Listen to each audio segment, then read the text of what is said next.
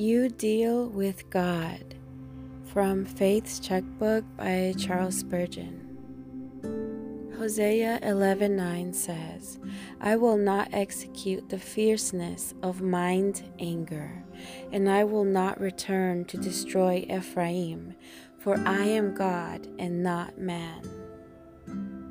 The Lord thus makes known his sparing mercies. It may be that the reader is now under heavy displeasure, and everything threatens his speedy doom. Let the text hold him up from despair. The Lord now invites you to consider your ways and confess your sins. If he had been man, he would long ago have cut you off.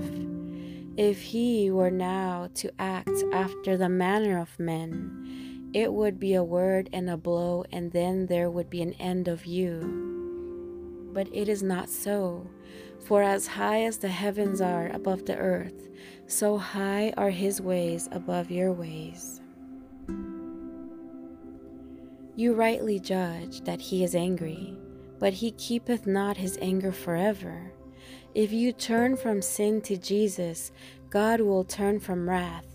Because God is God and not man, there is still forgiveness for you, even though you may be steeped up to your throat in iniquity.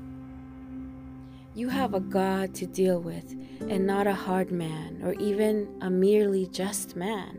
No human being could have patience with you. You would have wearied out an angel as you have wearied out your sorrowing father, but God is long suffering. Come and try him at once. Confess, believe, and turn from your evil way, and you shall be saved. And I say these things in the name of Jesus Christ. Amen.